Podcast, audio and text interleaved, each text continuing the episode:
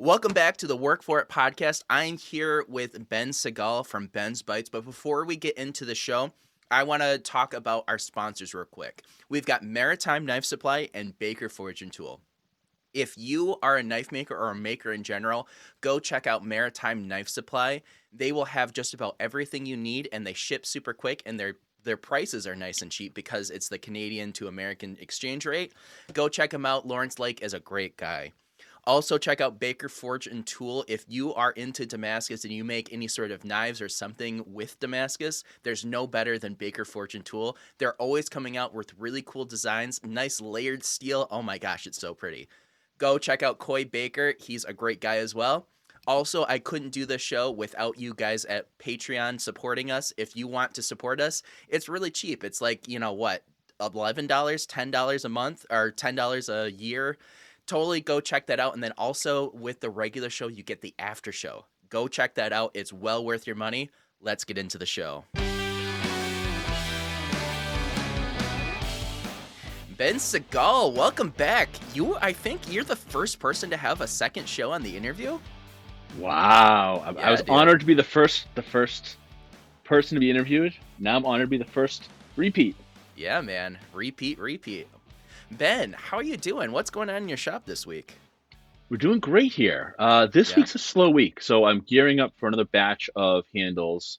I'd actually set aside some shop time or set aside some shop work, wrapped up some things, and I've we are going through a big addition to the house. And Ooh. after 18 months and lots of mistakes by contractors and lots of me forcing them to be fixed, we're nearing the finish line to move into this new space. Um, so, how large of an addition is this addition onto the house? it's like a a large two car garage, and the space above the garage will be for my wife and her employees. So my wife runs a graphic design studio, um, graphic design, branding, communications. Her her bread and butter is definitely in the nonprofit foundation world, and she does a good bit of corporate work too.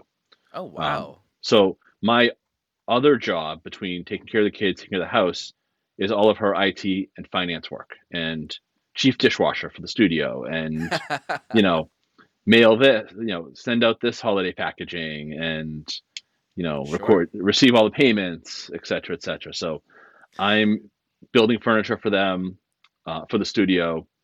Nothing totally, nothing all that exciting. More of like assembling furniture, I should say, and polyurethaning some things. Um, it sounds like the two of you are one dynamic duo. Like, it sounds like the two of you just are so successful. I love to hear that. Thank you, thank you. It's it's a, it's nice to hear. It's nice to. fe- Sometimes it doesn't always feel that way, Right. but right. uh, we, you know, we're making it work. Don't get me wrong. Um, so, you are talking about building furniture for it. What kind of furniture are you building? so the, let's see. So we this is actually a bit of a nightmare. So what, we're first we got some we have some IKEA bookshelves and stuff. Oh, That's pretty easy to assemble. Uh, you know what? I spent a spent a day. I, I spent a couple hours, and you get two or three done. Okay. Um, there's probably three or four more of those to build. I have to put together her sit stand desk, but the killer is going to be we ordered a bunch of butcher block and then these like steel H frame legs from a retailer which I will not name yet.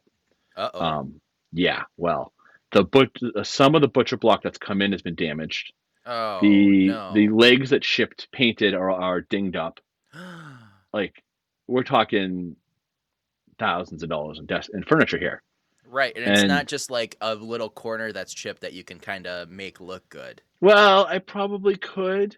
Oh, that's well, not what you pay uh, for. but that's not what I paid for. And so, they, and they've ignored me.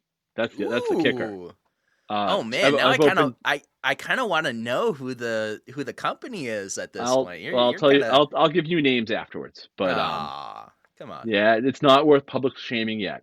Uh, um, yet, yet is the key word. Yeah. So However, you guys if anyone has Bet- co- if anyone has any contacts in that world and wants to reach out to me, um, I'm happy to. Maybe we can. I, all I want to do is get this fixed. Like I'm. I I did so th- this week. I called the credit card company and said, hey, you know, I've got open tickets for a week.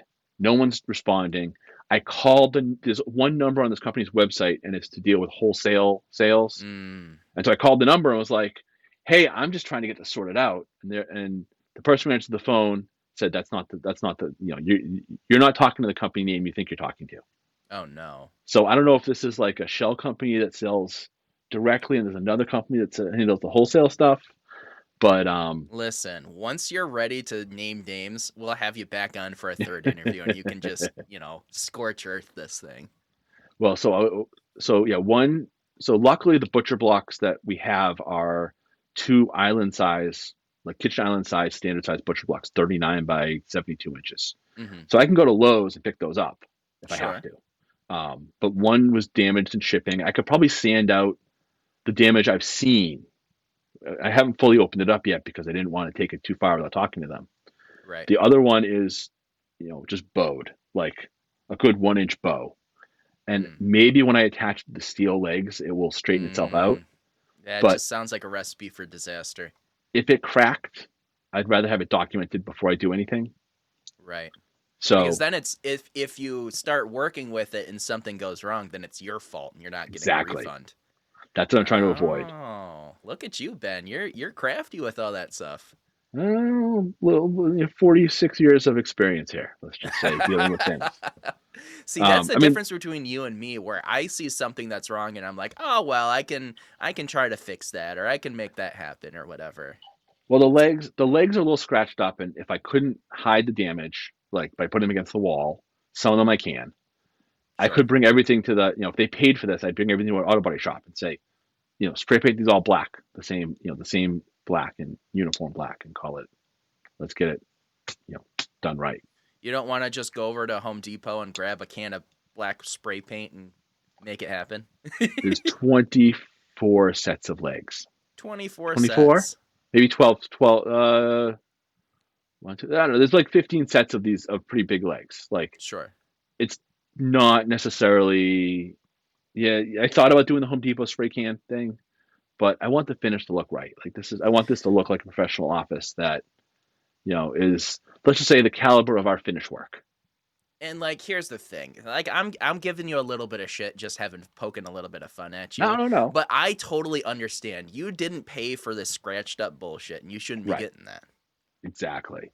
Yeah. Exactly and if i could match the if i if i could match the color if I knew I could match the color, it would also be a different conversation. Right. Right. But you know that the black I find in the spray can is not the touch up paint is not going to match the black that's there. Oh yeah, or like even if the pigment is correct, then the gloss finish is going to be different exactly. or matte or whatever. Exactly. Yeah, it's not worth it for sure. So we'll see if they even respond. Right. Um, so if I remember correctly, you're getting an addition into the basement as well. So does, yes. that means that your shop is growing, which is huge for you because you are in a basement shop, kind of cramped, condensed spaces. So right. bringing on more space has got to be just absolutely what you need. Well, so part of it is it's it's it's it's almost more storage space, um, oh, and it gets it lets things breathe a little bit more. I won't get much real space out of this, um, but I'll get less stuff piled up on top of stuff. That's the thing, though, is like with your condensed space, if all of the storage stuff, which is in your current shop, gets moved into this new area, then you just you you, you essentially made your shop bigger, even yes. though you know, yeah, exactly. No, no, you're 100 percent right, and I'm very much looking forward to that. Um, meanwhile, I do have, I have, I have, I had somebody reach out to me last week or the week before and he gave me a story about a, a family member sick, and he wanted to get some work done for them. And so I was like, okay, yeah, you you, you got it. Tell me what you want. Like sure. I'll get it done. So there is a there is a couple ongoing projects that that so that just means that I'll do a batch of handles and anything I have ready to go. There's, there's you know two or three handles I'll have ready to go and I'll get a batch of work done for people. So there is work coming down the pipe. Um, right, and like some rehandles. I'm sure opener. we've all seen your level of handle work and your knife work, and it's all like crazy high end stuff. Um, is there anything else new? Like, is there a new technique that you're playing with that is a little bit different than what you've done before? Well, it's a couple things. Nice. One, one is I've got some some 3D printed resin, some 3D printed resin cast handles with some glow powder liner la- layered into the 3D print so those those will look really cool. I've done it once before and it got a lot of um, very interesting fanfare. Right. The other thing is that you and I have a little collaboration going on, yes, or we're in the planning stages of a little collaboration. let's let's talk about that a little bit down down the pike a little bit. Okay. Um, yeah, so I get bored. One of the reasons why I like to make things is I get bored doing the same thing over and over again. I should Sure. never be a production person. Right. Now that being said, somebody's came, I've had plenty of retailers come to me and say, I want, you know, 20 handles. Happy to make 20 handles. Sure. More than happy to do that. But um, I like to push the envelope. I like to think about different things and I like to learn new things. So that's what drives me. And that's Sure. why that's what pushed me to from, you know, just making knife handles, which is what I kind of fell into, Mhm, to starting to make nicer blades, mhm. you know, to adding compound S grinds to it, um, to figure out how to really maximize our friend Brian's revolution and the true tilt table. I was just about to say that with your S grinds using the True Tilt table. Um, I think if I remember correctly, you were the first person I saw utilizing the True Tilt to do an S grind. Well, that How was that. How did that come about? so for for for I want to say a year or two now. Whenever I've seen somebody who I can actually talk to with a surface grinder, I said, "What if you flip the blade 90 degrees to the belt to the wheel, and then run it across? Wouldn't you get basically a hollow grind for an S? Wouldn't it be a, a poor man's like easy S grind form?" Sure. And uh, everyone's kind of like, "Yeah, yeah, yeah," but no one wants to take apart their eight hundred dollar, thousand dollar surface grinder and Right. muck with it. And so when I saw, I saw Brent, I think I saw Brent post about it or Brian post about the True Tilt. I said, "Dude, it, it's perfect for this." And he kind of went, "Um, okay, Right. yeah." And so they sent me one as a prototype, first person. right. Brian sent me. Um, Brian actually sent me the the fit the, the prototype of the fifth gen tracking arm, Gen five tracking arm with the um, axis pivot and a true tilt table, and he sent me one fabbed up and one totally blank. Gotcha. And I said, he said, I want to see if I I want to see if he can prefab them for people. And his fabbed up one, it just it wasn't it didn't it, it proved that we couldn't prefab them for people. I th- that's what I used for this S grind that you saw. I, I basically put a I used a piece of wood as a, a fence, hmm and I just ran the blade along the cutting edge down along the piece of wood, and you get a you know kind of perfect S grind off a dis- certain distance off your fence. And what's interesting awesome. about that, what's interesting about that is if you do that in in the correct way, you can keep like let's say you have the belly on your chef knife, where you are talking about switching up your surface grinding attachment to uh, manufacture that in. Where with this, you know, you can follow the belly with the with the uh, S Exactly. because you can turn like exactly, you, You, get tilt you get the curve. You- right. you, match right. the curve. You match that distance. The other thing I'm working on, and I've mentally figured this out, I just haven't had time to implement it. And I will for my next one. Um, I kind of figured out a system to weld some angle on some tapped angle iron to the true tilt table and the grinder. Then you can index the spot where you're. You can definitely index and micro adjust the spot where you're grinding, so that when you switch up grits, you can then you know you can you can micro adjust it but you can also get that just right because you can imagine right when you go from 36 to 60 grit for example on that wheel you could you lose your you lose your kind of index point Right. and right, then it's a lot harder to to get it back right. but I have, I have, a, I have an idea in my head with you know some brackets some threaded brackets that I cut from angle iron welded the revolution and the true tilt table and then one threaded rod would let me index and you know put put things back in the exact same spot basically. As you know from our conversation doing this collaboration, which again we're going to talk about here in a little bit, Right. um, I am very bad at like you're a hearing what visual you're learner to fab not auditory I am learner I am a very much a visual learner, not an auditory learner. So I couldn't quite follow what you're saying, but I'm Okay. sure a lot of people that are listening could. well i was a little vague because i eventually i kind of want to do this and post it i want to do, do this and post it to help brian and brent You should do Um, that. i did i did talk to them i sent them some photos of kind of what i was thinking i was going to do Yeah.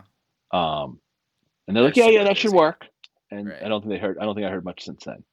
Well, like I Um, just said, they're very busy. They're doing a lot Oh, of shit right now. dude, So, they got their they got their they got their uh they got their CNC. yeah, that like a hundred thousand dollar CNC machine. Yeah, as Brian Oh called it, his midlife crisis instead of a sports car. I mean, at least his midlife crisis is gonna make him money. I'd be much more intellectually engaged in a midlife crisis like that than a sports car. Yeah. Unless I bought like a unless I bought like a nice old like 1960s Porsche to restore. Ooh. Like I need to solve a problem. That's what gets me excited. Right. Sure. So just driving the drive just driving a fancy car doesn't get me excited. See, Having I'm something the to- exact same. I'm the exact same way. Even growing up, like I, a lot of my friends were really into cars and like could talk about the engine in this one or that or the other thing about that one. And I've just never, I've never been excited about cars. And maybe it's just because I grew up in my Chevy S10 and I never had aspirations for much more than point A to point B. But have you ever been a car person? Because it sounds like you're talking about this mid '60s Porsche. Not really. Um, I'm more of a fixer person or DIY person than I am a. I definitely I enjoy. I mean, I can I, when I went from, let's see, I bought a Honda Civic new when I was in college because I was working on the side, Sure. and so I had to rely on a car for like ten plus years through grad school. I got my first job, and I was like, I either want to get a Subaru WRX, which is a lot of fun. It's like a go kart, and you know one of the few manual transmissions cars you can get, or I was going to get a Prius because Okay. I vote with my conscience and my my environmental you know tendencies. And also, just like the amount of money you save on gas in one of those Yeah, I don't drive that much. Like Yeah, we still have hybrids. I mean, we still have a hybrid, and I want to go all electric. but- Okay. I think it's more about voting with your wallet for the technology which you think we need to have than it is about necessarily saving me money right now. sure.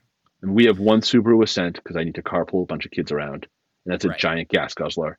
And we have one Toyota Rav4 hybrid, and you know, I think the Toyota gets three times the gas mileage than the Subaru. It Sure. doesn't actually save us that much money. We So also don't drive that much. We're not one of these people doing 100 miles a day, Right.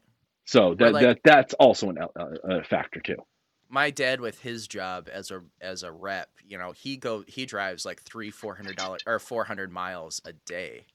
So okay, that would make like- it. That would add up. that would add up and i could see you know a person in that position you know yes the electric is isn't quite there yet or you know people have affiliations one way or the other on electric vehicles Right. but the amount like it's it's cents on the mile instead of you know it, the amount of savings is astronomical especially if you're driving that much right. so it'd be interesting to see how many people like you know, there's a big uproar with it right now because, you know, the political bullshit that goes around with just about anything in life right now. yes. But um I just can't imagine, you know, in the capital capitalist world that we are where, you know, everything is driven by how much money you can save and how cheaply you can get one thing to the next thing.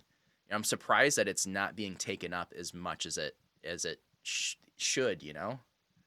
So I think it's gonna. I think it's gonna. I think we're nearing an inflection point. I really do, and I've, I've said that for a while, and I've been. I, I guess there's a lot. Like there's a lot of Teslas around here.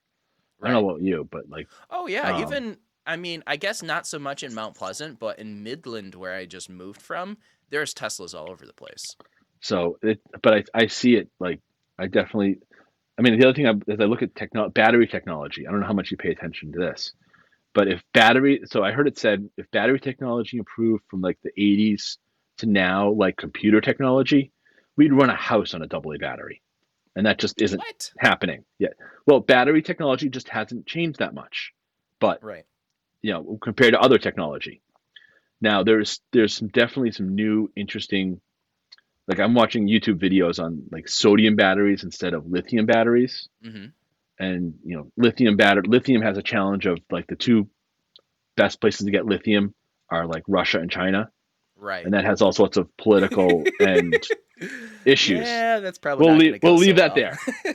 Um, but sodium batteries, you know, that's seawater, buddy. Like right. there's there's so much more of it available, and it's I think it's easier to recycle the used product at the end. I guess salt batteries. I- of course, I don't know what I don't know, so of course I'm not gonna be able to speak intelligently on it, but it, it just seems like a massive leap. So it'd be interesting to see where it goes. I don't think it is. I don't think it's that big a leap. Um, Okay. Okay, so let me put my chemist hat on because, in case people don't know, I went to grad school for organic chemistry. Nice. Granted, this is inorganic chemistry, just like the metallurgy, but I did take a couple classes. I understand a little bit more than, say, most people. Sure. Um, I don't think it's that big a leap, is the short answer. Okay. Um, especially when I start watching. I haven't made these things. I don't want to try making these things, but um, when I start watching, you know, what people are doing, I, I think we're on a, a big. I think we're on the verge. I think when you can go to sodium batteries, I think the manufacturing can get cheaper.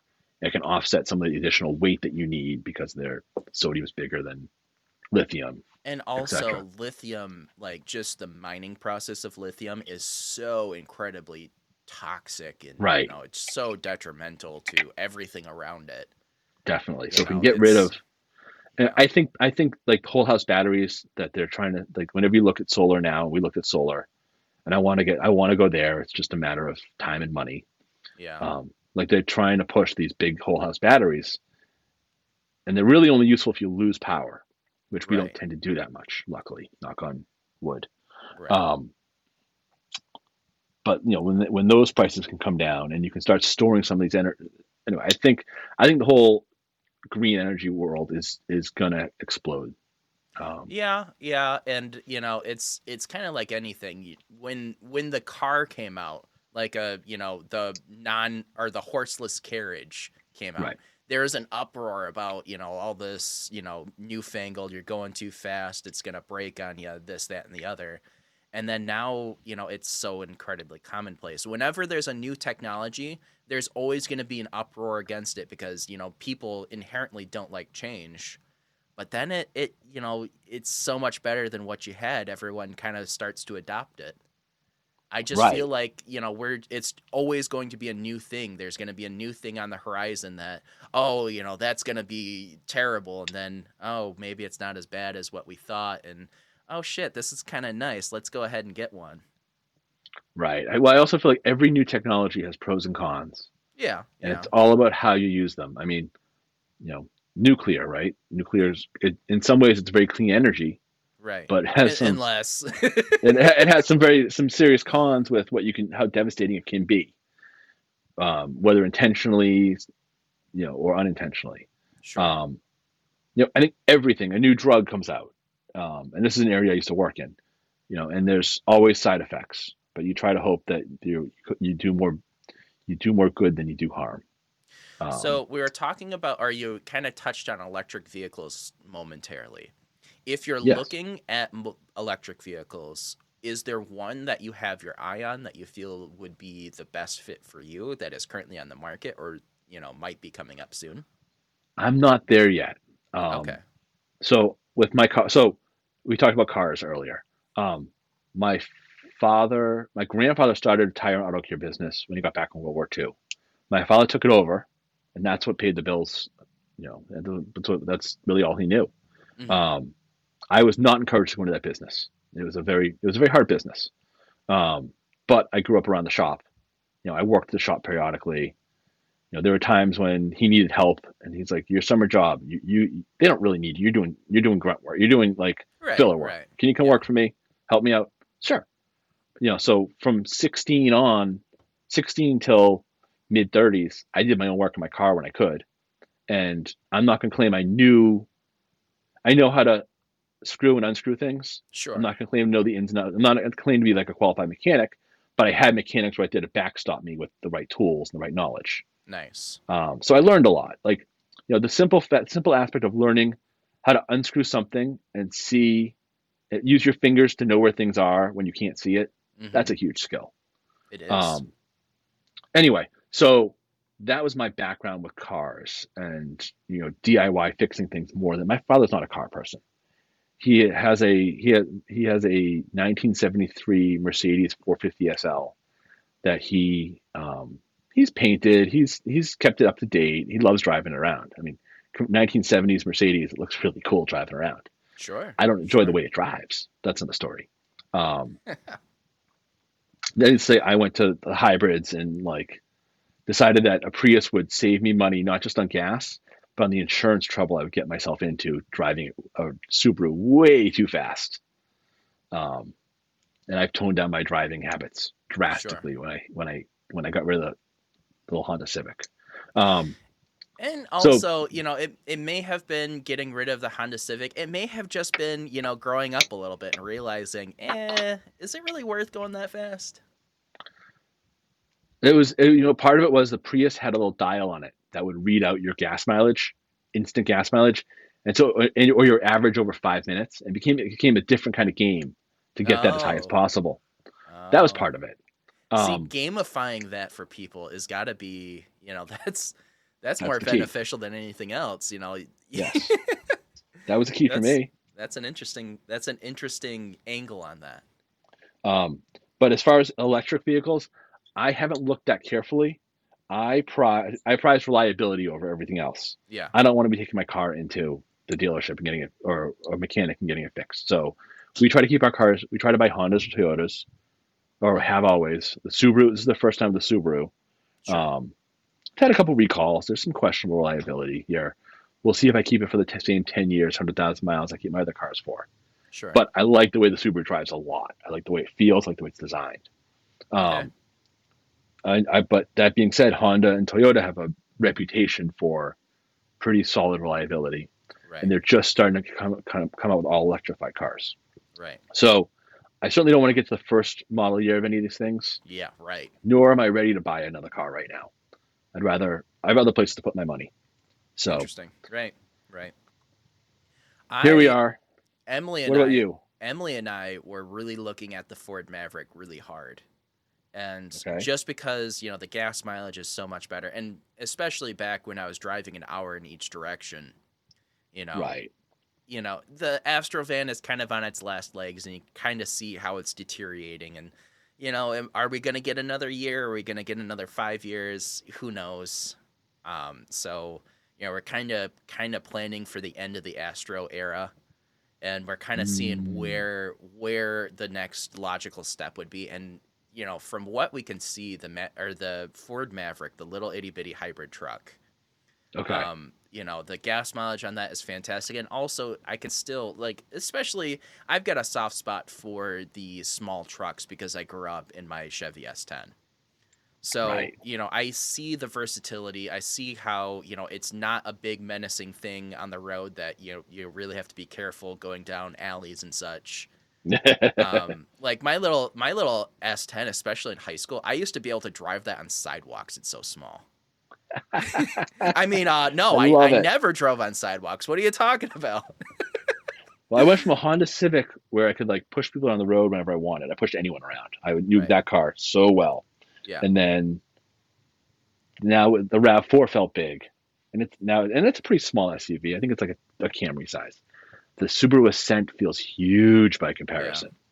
But, but the thing that I like about those little trucks is like you can still go and get a load of whatever or right. you know there's a ball hitch on it so if you really need to you can hook something up or hook up a trailer i mean i guess you can right. do that with 90% of vehicles but with the s10 you know i could i could load up a you know load of bricks and go build a whatever right trust me i'm i'm looking at that sort of thought now and i think i just borrowed my father's pickup truck but yeah um there's a certain something appealing about having that option and being able right. to do that sort of thing, especially right. since I'm going to have to do there's patios that have to get done.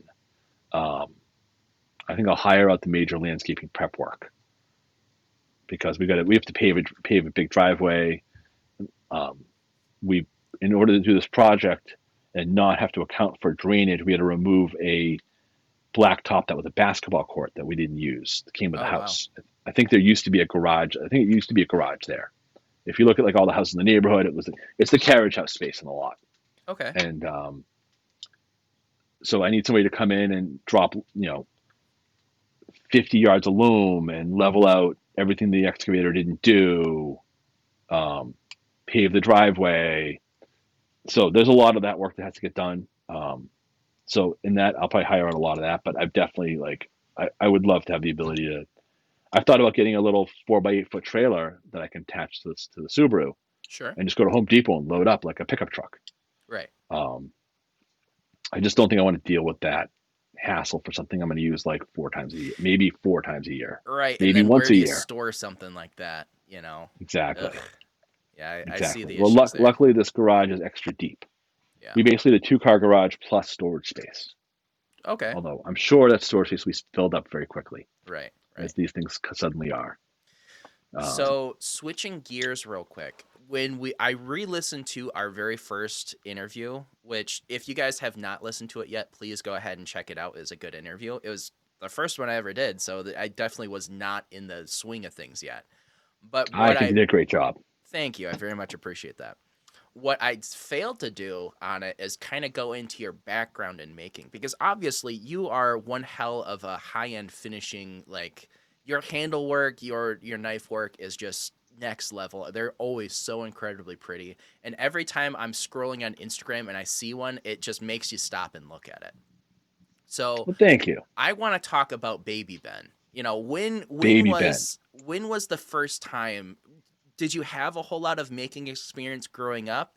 Like let's let's talk about the first time that you had an idea in your head, I want to make this, and then you were able to make it.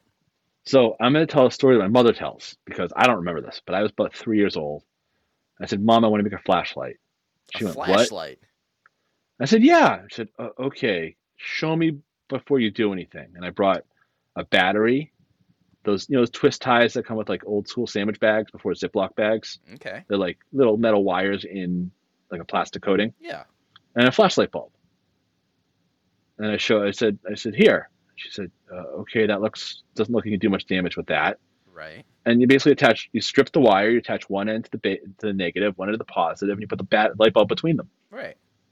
and you get a little light so that's what she tells that story that's when she said she knew she was in trouble That is Um, so funny because, you know, most people it's like a birdhouse or, you know, something structural. I love the fact that your first one was an electrical thing. well that's what she told me at least you know who knows i was always the kid that'd rather take apart my computer than play games on my computer Yeah. um, which is funny because i've got a good friend who uh, has done very very well in the gaming world but um, Okay. yeah i don't I, i'm i'm just I, i'm much more tactile you know i built i got into the 3d printer world because i was curious about it. It led me to build the cnc then i realized the cnc is kind of it's it, it's not it's useful totally useful awesome tool but it's not where i enjoy spending my time Mm. making. I enjoy shaping these handles. Even with jigs it's still a very manual process where i see where i kind of see the steps. I control the steps along the way. Sure. you know i don't i don't really enjoy i i've done enough cad work that when it has a reason i get excited by it but if it's something that i can cut by hand or shape by hand a lot of times that's faster hmm um, that being said i do have a new idea where i wanted to do um, you see have you seen people do these v carve inlays with wood and you get like a pattern cutting board Um, or something Yeah. Yeah, I've seen that. So I was actually thinking about doing a non V carve version with some of these um, animal patterns that I've that I've come up with over the years, Okay. and like a, a pa- two different kinds of pack, black pack of pack, black pack of wood and like a rosewood colored pack of wood. So stabilized woods, but cheap, Okay. and two different patterns that basically I can glue back together and I can get a pattern handle in there. That could be fun. I just have to sit down and do it. I guess um, how would you just epoxy them in? Like how would you Yeah. Okay. Yes, I would. So I would carve a positive and a negative. Right. and then epo- epoxy them together. What I've done in the past is I've either 3D printed the pattern and a, and a, and color a you know a, a, resin epoxy pour of all the negative space. Right. I have done a couple of examples where I've CNC'd the pattern and then epoxy the negative space as well. Interesting. And those those got a lot of like, oh, that's really cool, but no one followed up with wanting it. right. Um, so I, I mean, I, what I found is clients tend to like colored or natural, fancy burls. Like it's got to be a stunningly beautiful piece of wood, and that gets that that that that, that sells. Yeah. That gets people excited. People seem to be less excited by curly than they are burly, at least in my in, in my client base. Um, That is really interesting. I mean, I guess it really again it really depends on your client base and see what what your fans like. But it's interesting that you it's it seems like it's not that much of a minor thing, but it is kind of a minute detail that it's fu- Right, it's well- funny to me that you picked up on that detail. So part of it comes from I like anything with chatoyance. Okay. You know, where you where you where you wiggle that curly wood around, and you see the, the Right, right. the pattern disappear or change. Yeah. I love that. Yeah. Love that. That's what gets me excited. And so I've made a bunch of curly maple handles and curly walnut handles. They don't. The people don't get my client base. The people that reach out to me don't get excited by that. I have a question. Do you think it's Yes. that chatoyance doesn't normally like show up on camera as well as you see it in person? You know, it could be. Um, Because I have I I have noticed that a couple times with a couple of the knives that I've made, where in in Right. person you can see the chatoyance and you can see the depth of the chatoyance, and it's so incredibly pretty. And then you you spend so much time trying to maneuver it in your hand or maneuver it in the sunlight or whatever light to get it to sh- pop. And like you can see that there is chatoyance, but you don't get the the effect quite as good. So the compromise that I've come with, come up with is that the two woods that have, my two favorite woods, redwood redwood burls and and Amboyna burls, have some chatoyance in the eyes. Right. I've not seen that chatoyance in any other woods, Mm. in other any other burls. Um, like yellow cedar burl, I did one recently, and it, and it takes crazy colors. Poplar burl will take crazy, and you get crazy dynamics across the color range where some things won't die, and some things will die, or some things are resistant to dye, so you can get like kind of three colors in there. hmm I think. Um, and just like when I walk by knife, my knife bar and I see the, the the mirror polished edges on the kitchen knives and the blades are just you know nice high grit. You know, it, it's the same kind of like, ooh, that looks different. That looks, I, I like it. Right. Um, so I I wish I had a better answer for why, but the other thing that really sells well is these live edge resin hybrids. Yes. People love them. And Um, it's it's I thought it was kind of a fad coming through, but I still see them and I still see people like, you know, call dibs on them as soon as they're posted. Yeah, I mean, I have, I have uh, the one, the one, the one. So somebody reached out wanting, wanting some green. So what I found is Buckeye Burl and blue resin. Oh yeah, that that'll sell I almost can't what. keep it in stock. Um, almost.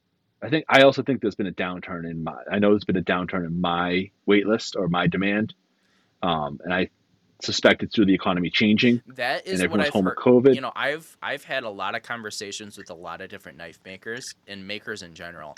Everyone is seeing a downturn this year over last year. Yep, definitely. I mean, I used to be to tell people it was a year, and now I'm starting to. I'm still telling people, still, still telling people a year, but the reality is I'm getting things done quicker. Right. Um, so like the blue cur- the blue resin was such a hit. Somebody wanted green, so I reached out for the green. I reached out to uh to find somebody custom to cast the green for me, and then while I'm waiting for it, and I said no rush because I'm not going to start this for a couple of months. Somebody else came in and they had a story that you know made me feel bad and I mo- motivated me to push up their project. hmm So um, I'm going to try this green resin. And then I also ordered some uh, stabilized live edge, and I want to try casting it myself because I think I finally figured out how to get the swirliness that I was looking for. Um, That's something you know.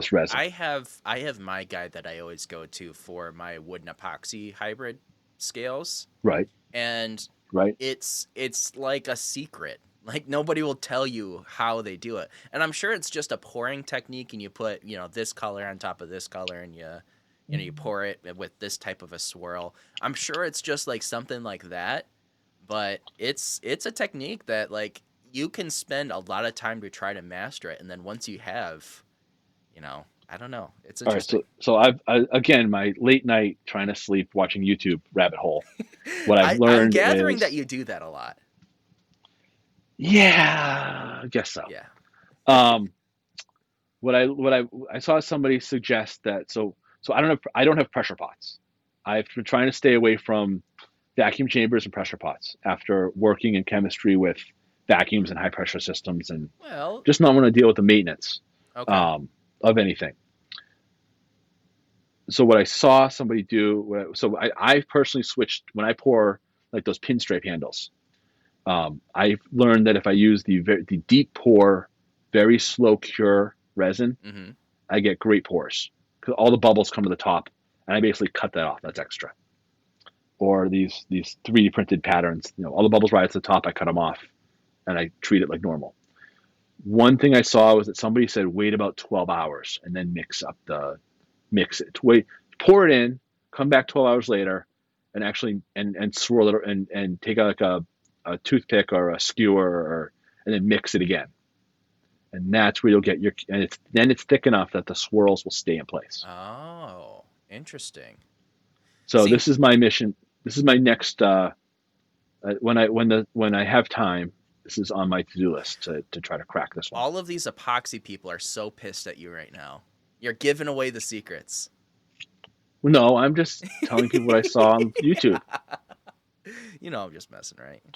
I know. Well, what's our what's our what? So I will say that when I started making and I started talking to uh, you know I, I not me I didn't start making, but when I was even when I was talking to, to when I first started talking to Brian Mhm. House and I was showing him how I do some things. I was like, don't tell anybody how I do this, but here you go. Sure. Um, and I since since I've done that, I've adopted his philosophy of you know what, give it away. Yeah. You know, no one's going to make it. No one's going to make it like you, hmm or you know, ninety five percent of people, ninety nine percent of people can't do what you do anyway. you just tell them how to do it. Right. So, and I've adopted that philosophy. It's a much easier philosophy. And you know what? It makes friends with people that then want to do things with you or for you or help you when you have, you know, people willing to share with you when you have questions. Right. And Um, also, like, I am notoriously a terrible liar. So, like, to try to keep a secret, I am I am dog shit at keeping secrets. So Oh, you know, too. I I I appreciate that philosophy because it just makes me a lot less stressed. I have no, I have no poker face. Yeah, yeah, me too. So, um, you ever see me at a I'll poker table, sit down because you're gonna rob me blind. I, uh, yeah, I have no poker face. And so I've like, I don't like to lie. I'm way too honest. Yeah. Um, which, you know, also has, has definitely hurt me in the social, you know, relationships end of things. Sure, sure. But like I was talking, my daughter had a problem with a friend at school today or this week, and I was like, "Look, you and I were both very we believe- we we have kind of a very black and white sense of right and wrong. Right. You know, we don't do this gray area very well. And I can tell you, at 46 years old, like it's hurt me. Like you should be more flexible. It will help you. You should be more, be be able to like, you know, get along with this person even though you don't love them. Sure. And you know, yeah, it's a little fa- it's a little poker face, but it's you know, it's a good skill to have. For sure, for sure. Um, So switching gears again, let's go ahead and talk about this collaboration. I have been so incredibly excited about the progress we've made so far with it. And I guess it all started when I saw you make a quick video on Instagram where you had made a folding well, I guess let's back up one step further. I got into folding knives because I saw that you had made a friction folding knife. No, I didn't do a friction folding knife. I didn't do a friction folder. Who the hell am I thinking of? I, I know oh, Neil's oh, no, a friction no, no. folder. I know who I'm. Vader's done a friction folder. Yeah, my bad. My bad. That's No, I skipped over the friction folder. Yes, you did. I said, you know what? I if I do it, I'm. I Sorry. Go ahead. no. I said, I. I- You know, I saw a lot of people start with friction folders and then slip joints, and I kind of went, you know, I, I don't get excited by that. I'm never going to carry one of those. I- I do like carrying a small, light lockback. I have to correct myself. It was Justin Laramie who I saw do a friction folder, and then I got like my ass was on fire to make this friction folder, forge friction folder, and then he and I went back and forth and back and forth, and then I got the friction folder up. You know, I, I made I made a couple, and I was really happy with how they turned out. And then I saw your post, and I saw this. Which which one did you see first? It. I think I just saw the um the Axis lock version. but sorry, was it which which which was what were the liners made out of when you saw it? I have no idea. I just remember seeing it, seeing the action of it. I think it didn't have liners on or the um scales on it yet. It was just the liners and the blanks, the unbeveled um, blade on it. Or but you're just showing the action opening and closing. Okay, so what it's with people got very excited because I started with the 3D printer. So I started by buying a cheap knockoff knife from Wish.com and just looking at how it was made and what the action was like. you know, and how do can I use that to inspire me to come up with my own locking mechanism Sure. of similar design? Sure. I bought some parts on AliExpress and some other domestic knife makers, uh, USA knife maker. I hope I can say that all okay. Um, I bought some, you know, folding knife parts that are readily available, and I put together and that. Um, but what I was doing was I was 3D printing prototypes to make sure I had my blade to lock to pivot distances all correct. Okay.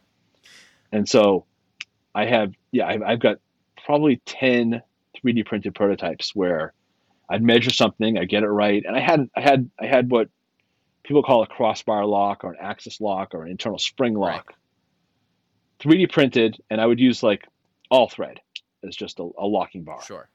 Um, and then I went and I took the design, I sent it up to SendCutSend, and I had some titanium scales cut with um, some like 304 blades. Just to, I use them as templates to, to scribe out something, just to see if I could get a locking system that works. Sure.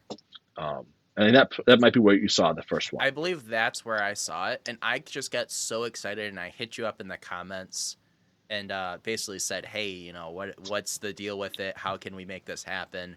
Because if I remember correctly, at the time it was just kind of like a puzzle you wanted to do, and then you had kind of moved on. So I think part of it was I didn't. I, I hit a point where I wasn't happy with. I like light thin. Like I don't want to. My pocket, like in the summer when I don't have when I just have a pair of shorts on, I literally have a key fob and my phone Right. in my pockets. My phone has a couple of dollars and a couple of credit cards in the back of it. So I didn't want a big heavy knife. I wanted something that was light and easy to carry around. Um, I could definitely see a point where I would I could definitely see value in a true workhorse for some. Oh yeah. Um, Yeah. And that's definitely a conversation point and part of the custom work I'd like to I'd like to do eventually.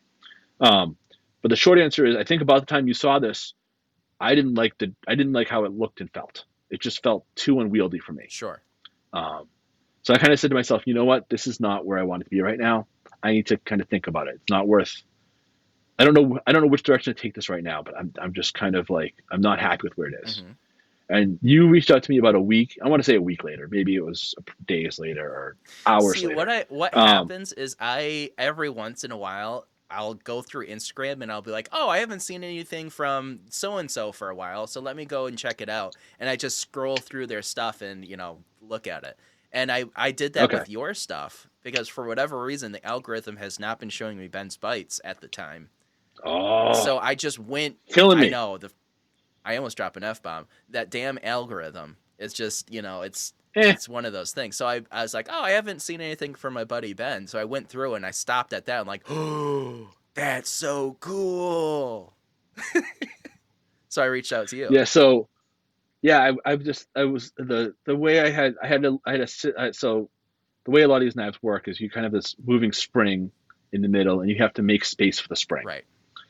I really it it it was adding just too much weight and girth to this, and I just wasn't happy with how it felt. Since then, I, I had an idea that I called you about this week, Literally I last started to do the CAD work. Literally last Yeah, night. okay, last night. I got excited. So actually, I take that Hold back. on. The first step I was gotta- I sent I you. gotta the break first step this- was I sent you. I gotta break this down for a second.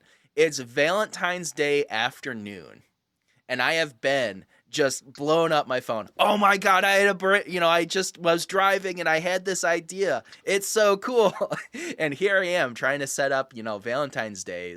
I'm making you know I'm I've bought steaks and I've got you know I'm trying to make a little romantic evening for Emily and I.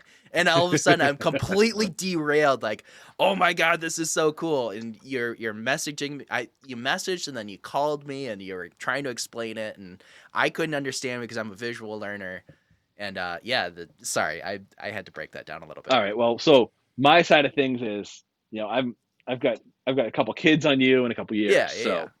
you know, marriage is great. I love my wife.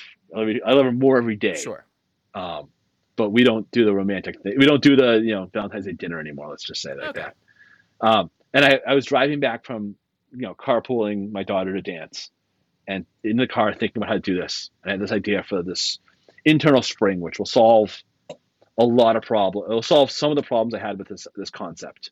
It'll get us a, uh, far more versatility in in. Blade thickness options, in thinner handles, in in hardware. We, we don't have to source nearly as much proprietary hardware with this, or not proprietary. It's the wrong word. Harder to source. We don't. We can get rid of all the harder to source hardware. Um, and so I got very excited, and I called you because I was driving and I couldn't even. I couldn't. I could. I could text you from a, from a stoplight, and then I was like, no, no, no. I can call him while I'm driving home. Yeah. I'm only. I'm only. I only have five minutes left to talk anyway before I get home. Right, Do- right. and have to like feed the family dinner. Um, yeah, so our Valentine's Day dinner was take out Chinese food, and my wife and son and I had a you know the first course, and my daughter came home, and she doesn't like to eat alone, so I had a little bit more with her, Nice. and then um, I sat down once the kids were going to bed, and I did my taxes, did some of the taxes homework. I uh, I catted up something, I sent it over to you, and then I think you got it. Yeah. Um, Well, once I So, saw I'm- it, you know, it it's novel. It's something I've never seen before, and I mean, I've taken apart. I mean, I'm kind of the same way as you. like when when I was growing up, and I would get a pocket knife, I'd take it apart and put it back together. Yeah. Um. So that what they're there for? I I have kind of seen the insides of a lot of different knives, and I've never seen anything that what you have catted up, and you have in your mind. So it's a very novel thing, and uh, I really think you have something there because it it logically makes so much sense. And you know, there's always a little bit of a difference between what happens in CAD versus what happens in real life. So it'll be interesting to Right. see how that develops. And again, it's it's been like not even quite 24 hours since this, you know, this idea popped into your head. So, Right. you know, things could things could go different, but you know, I I Right, so I personally think especially the way that you have it, we could go like as thin as long as it works, but then the outside what I'm thinking is you know, we were thinking of a two liners and then uh, scales. I Right. almost wonder if we could go slightly thicker on the outside liner and chamfer that so that it becomes the the outside scale and then you could essentially make an ultra thin ultra light pocket knife with an axis lock Oh, interesting. So you you think you- you're saying that the liner could be the scales? yeah basically, i mean so like a naked system. I know, I know, I'm kind of, you know, I'm not as well versed in that type of mechanics as you are, but I think that as long as the outside doesn't have too many holes that go through, I mean, I don't know. It seems like I, am trying to say it without giving away what your mechanism is on the inside, so that's a little bit more Well, difficult. I mean, it's it's not it's it's yeah. I mean, I'm happy. Well, end, it'll end up being public knowledge because Right, eventually. it's but- not going to be once we once once even even once we get the CAD, you know, once it's once it's out there and once you sell the first one, someone's going to take it apart and take a photo. Oh of it. yeah, of course. So like I'll probably take apart and take a photo of it. yeah. Um, I I mean Um, again, and then it- you kind of go to you know, do we go the Brian House route or we just go public with it and you know hope that nobody steals our design, or do we go the other route and go the expensive route and try to patent it? I don't know. I'd love to have I'd love to have another patent in my name. Yeah. Um, do you have many? uh, I definitely have a couple. Oh wow. Uh, between grad school, I definitely have some some some good quality papers in my name. Industry, I have a handful of patents in my name that I'm on. Okay. Um, but I also don't think I want to spend. You know, I don't think I I don't think I want to. I don't think at this point Ben's Bites is kind of a hobby side gig for me. Right. Right. It's not my full time grind. Um, I mean, honestly, if I do like ten thousand dollars in sales a year, it's pretty good for me. Yeah. me. It's it's everything else I gotta do. So I don't know if I want to invest ten thousand dollars in a patent Right. something, if that's what it takes. Yeah, and also Um, you know we really need to do some R and R on it and like figure out does it actually work? How effective is it? Right. What can we do differently to improve it? You know. Exactly. So the first thing I need to do is is is send send this CAD design off to uh, uh, make a couple variants of this CAD design and send it off to SendCutSend. Right.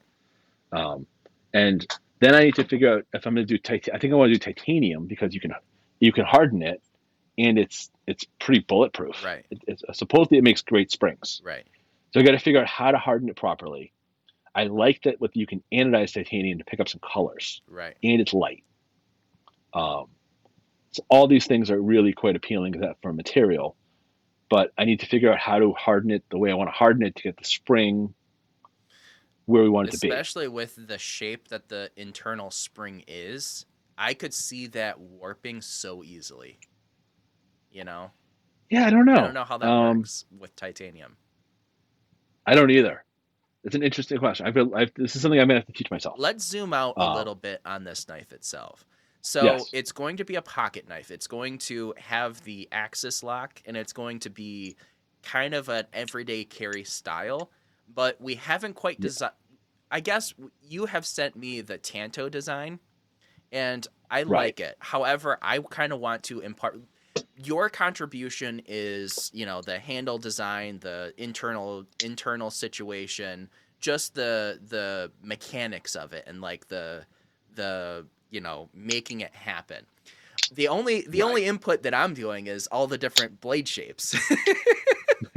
and it's like you know and also i'll be like doing the actual you know grinding the bevels and you know doing all the finish work and putting them together and whatnot so it's not like i'm just you know 5% Right. of it and slapping my name on it however Well, I, I think there'll be I think there'll be an element of like that'll be the collaboration customs or you know an idea with a collaboration production knife would be awesome. see that's a thing so I also view, I also view myself as the ability to take this take this on for both of us to, to take on one off customs if somebody wants something. right right You know, so those those are two options. Those, those I, I see both a production line collaboration and us both being able to do customs. right which is where your blade shape comes in. So I think once you get the locking mechanism, so the the, the blade itself has a, and I think I've shown the blade on Instagram, the template. right You know, the the pivot hole to where the locking bar hits are the two key me- measurements for the system. right For this one in my hand, for the one I'm working on, one one we're working on right now. Those can be changed. They're just going to be changed with both the liners and the handle. see here's here's After my that, thought the blade shape's pretty flexible. That's what I'm saying. As long as I keep that core the same, I can do whatever I want with the rest of the blade. Like I could go crazy with it as long as it fits within Totally. within the handle when it's closed. well, then we just got to change the handle, but changing that that part of the handle is easy too. Right. Oh, speaking of, Right. remind me after the show to I have a couple inputs on the handle shape itself. Um, there's Totally there's a couple Yes. things that I've kind of thought of that oh well you know the way that you hold an axis lock and open and close it, you know it might Right. I have I have a couple inputs. I, let's just leave it at that. Yeah, I mean, I was doing that. I was trying to do that with um, the 3D printed version. It's kind of where I got how I got here, Sure. and then I just kind of left it. Yeah. Because I, I, you know, I, I, I, yeah, it. I mean, a lot of these things to date are all on Instagram, Right. except for this new, call it the internal spring, Yeah. um, which I'm very excited The about. IS V1, internal Yes. spring version one. I, I actually in my CAD files it's version 17. 17. 17 A B C. well, because I just I didn't. It's not 17 versions of the internal spring, but it's 17 versions of this knife. Okay. Not all have been um, laser cut. So a lot of them were 3D printed first. Sure.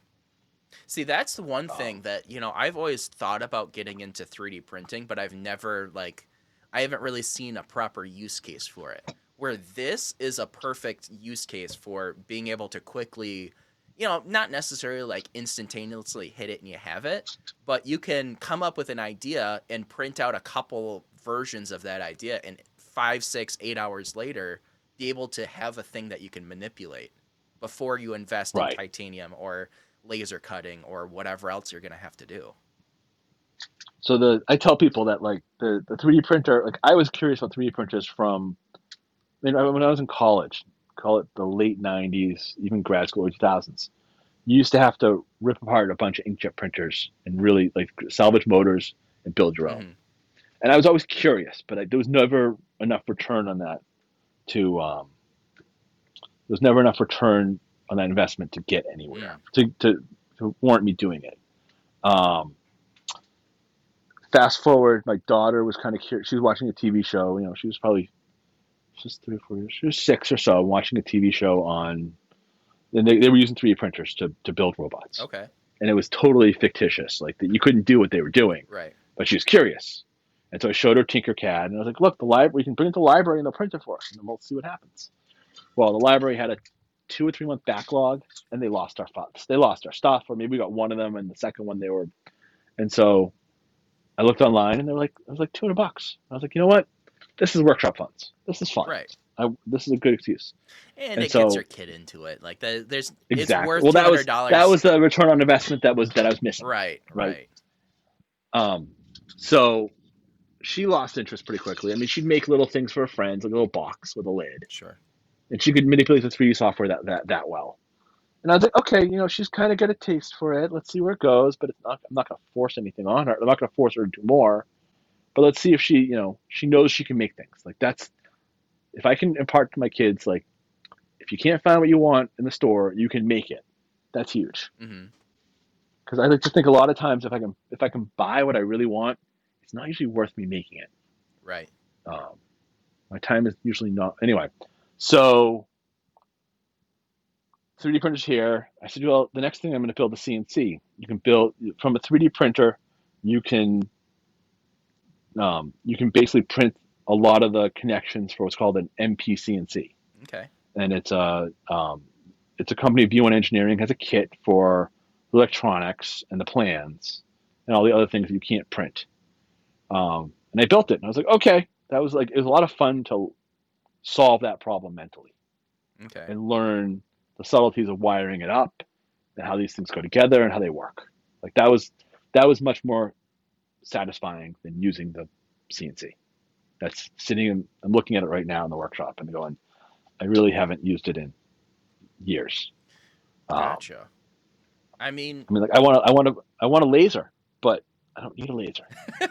well, now that you're having the addition onto the house, you know, you've got room to play with new tools or put new new toys in the shop.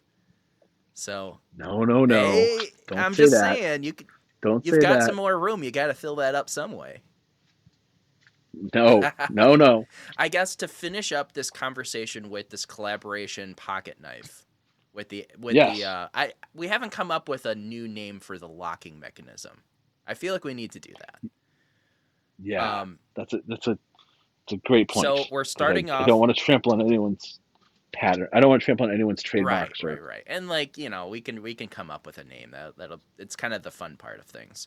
But um, you know, it's gonna start off. How long is the blade length on that thing? Like, I think I imagine it's It's probably about three inches. three, three and a half or three. Oh well, so, so here's a Tanto. Here's a Tanto prototype in front of me. Uh, I'm looking about three and a half inches on three and a half inches or so. See, I was thinking it's somewhere between three and a half and four, but three and a half makes sense. So it's it's kind of that Yeah. relative easy EDC. But the fun part about your new internal mechanism, you know, first, you know, we can we were kind of locked into okay, well, it's gonna have to be this thick because the the regular spring on the inside allows for this much, and if we go much thicker than that, then the handle feel is gonna be way too boxy or whatever. Exactly. Where now we can make it as thin or as thick as we want because of your new, you know, innovation last night.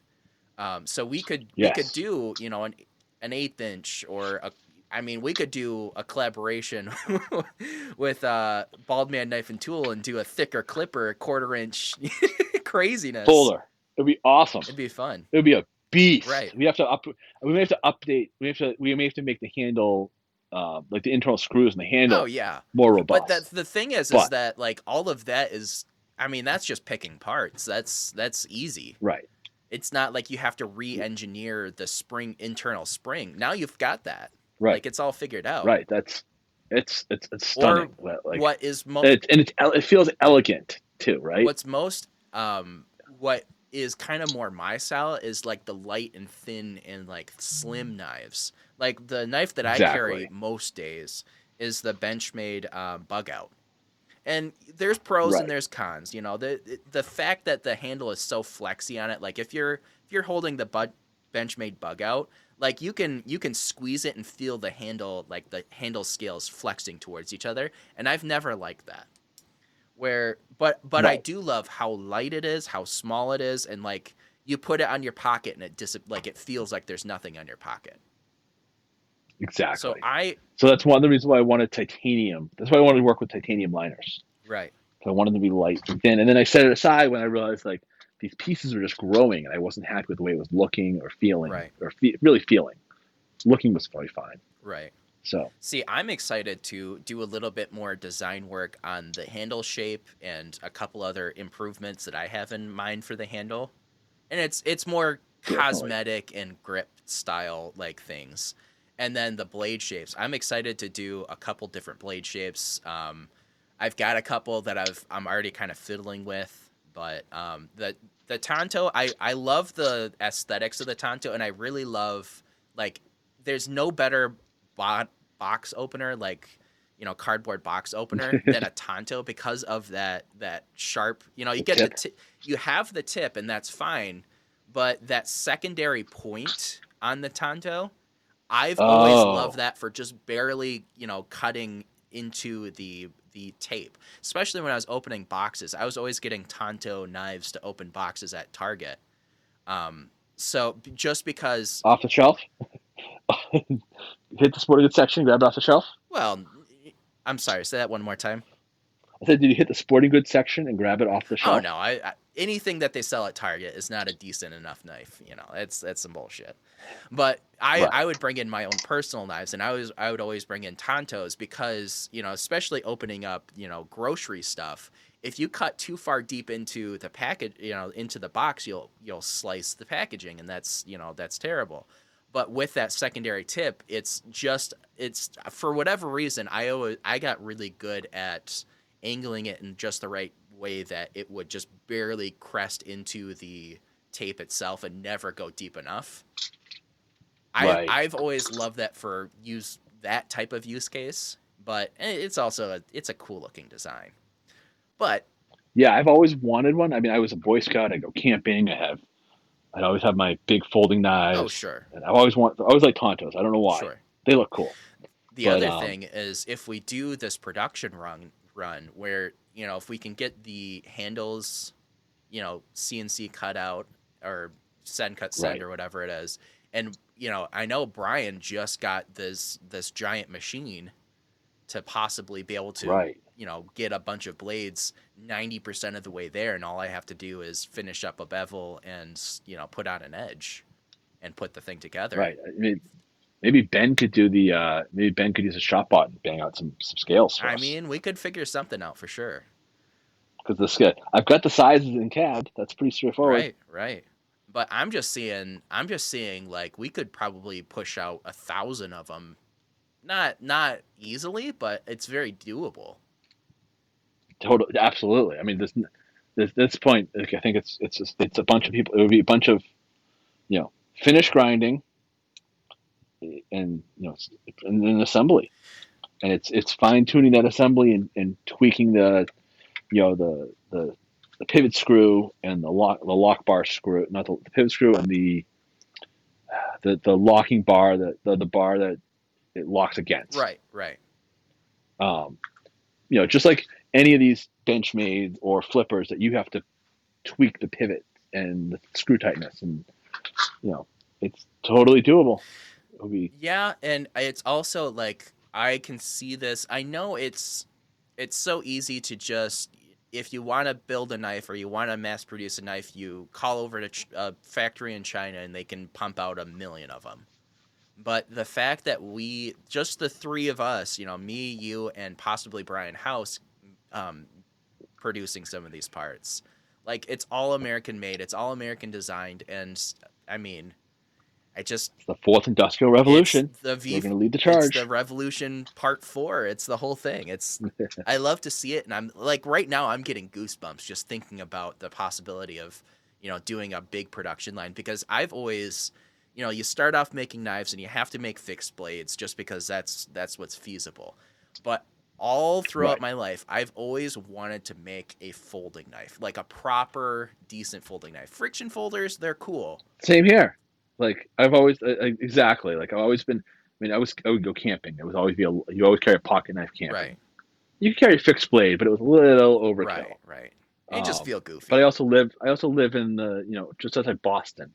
You know, it's a very different um, EDC climate here compared to probably where a lot of people listen to this. You know, anywhere else in the in the country is is you know, I mean, I get side eye if I carry a pocket knife around here. Right, right.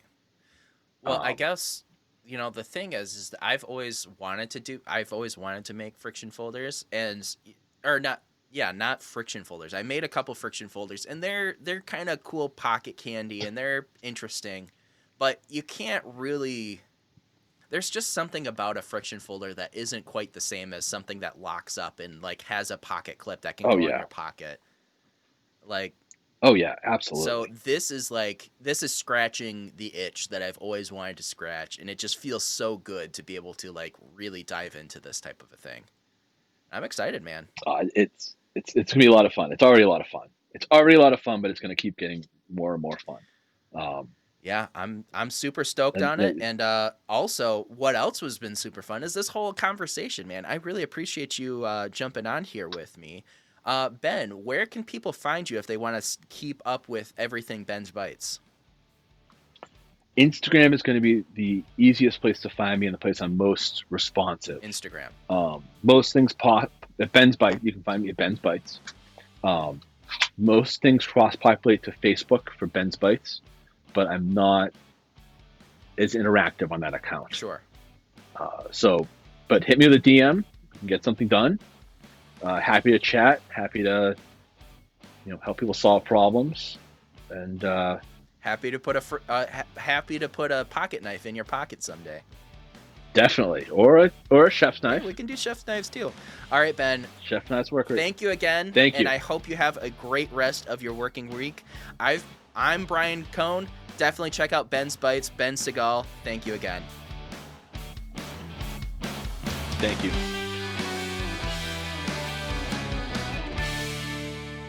Work for it.